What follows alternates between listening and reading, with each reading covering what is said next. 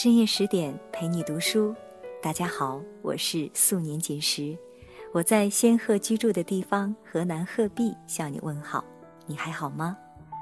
好久没有和大家见面了，因为前段时间我和家人出去旅行了一段时间。说起旅行啊，我觉得旅行的意义不仅仅是欣赏当地的美景。体验当地的民风民俗，还有更重要的一件事情，就是尽情的享受当地的美食。好吧，今天呢，我们就一起来聊一个关于吃的话题。我们终其一生，不过是想找个能一起吃饭的人。作者是花大钱。爱一个人，自然希望他能体会到我的每一份快乐。自然想要和他分食每段美好的光阴。我们终其一生，不过是想找个能一起吃饭的人。最近在忙什么呢？大钱，吃饭。是的，这就是我近期最真实的生活写照。因为马上要离开国内一段时间，所以最近平均每天都要约两三波朋友吃散伙饭。午饭、晚饭、夜宵、下午茶，串串火锅、烧烤、小龙虾。任你有再多不舍的回忆，好像一盘小龙虾落肚，再生猛的难过，便也落定了。吃了这顿饭，便算是告别了。很奇怪，我的朋友好像都是吃出来的。如果我们一认识，我就带你去吃了食堂的大盆酸菜鱼，那看来我很喜欢你啊。如果我们曾经一起去蒸桑拿的地方吃过卤猪蹄，那你一定知道我的一些小秘密。如果我还特意做饭给你吃过，那简直不得了了，恐怕你就要嫁给我了。很奇怪。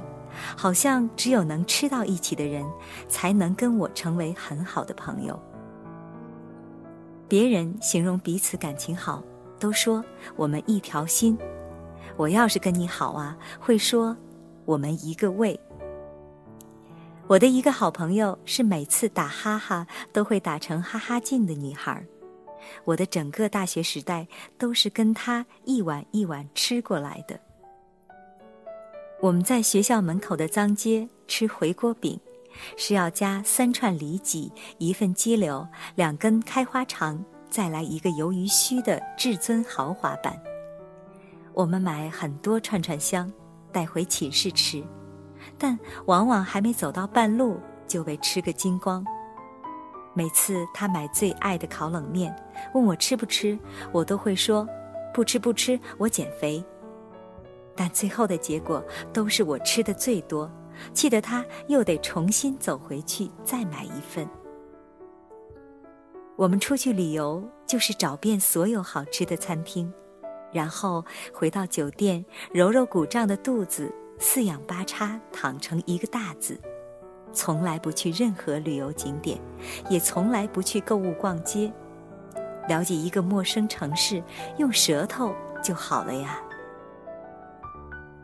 我们爱在半夜点外卖，但每次都要纠结好久好久。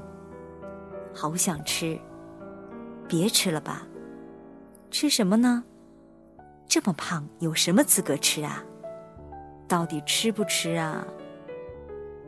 可结果呢？纠结磨蹭到两点，最后还是开心的坐在地板上，手里拿着羊肉串，嘴里嚼着抓饭。我很喜欢他，因为跟他一起吃饭的时候是真的很开心呐。说来搞笑，像我这种把吃饭作为人生中最重大的事情的人，喜欢一个人可以很单纯，只是因为我们能吃到一块儿去；不喜欢一个人呢，也可以很单纯，只是因为我们食性相差太远。曾经交过一个男朋友。对吃饭这件事毫无一点热情，每次都是饿到快要死掉的时候才不情不愿的去吃饭。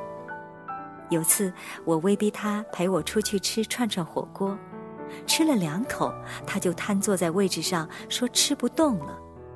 可对面的我正薄汗微出，鼻息辣意流窜，味蕾刚被打开。再吃几口嘛，我一个人吃好无聊。好吧，好吧，他拿起一个丸子咬了一小口，又放下。好累，我休息一下。我突然一下觉得好没劲，连眼前那锅云蒸霞蔚的串串都好像不好吃了。而且每次我兴致勃勃搜寻到了美食，眨巴着眼睛问他：“我们一起去吃吧。”他都会很寡然的勉强说好，或者直接找个理由推却。吃吃吃，你怎么每天都只想着吃？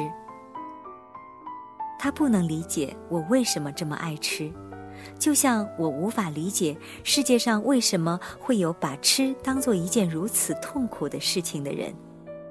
后来，我们还是分手了。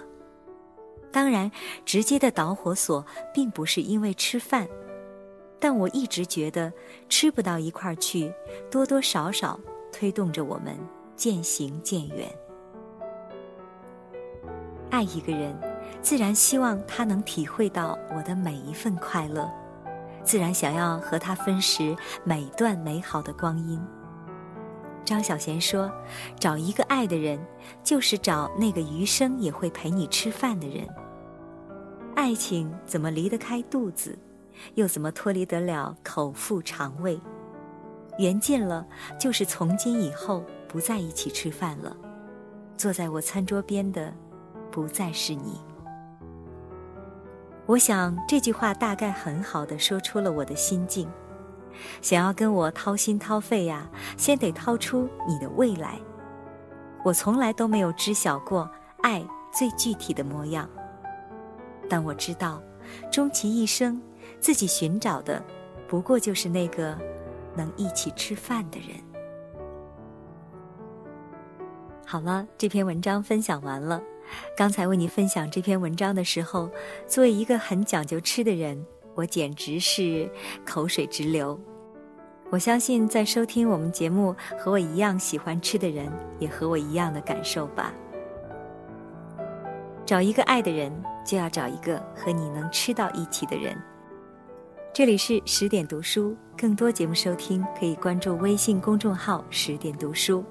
另外，如果你喜欢我的声音，也可以微信检索“阿杰微体验”拼音或者汉字，就可以找到我了。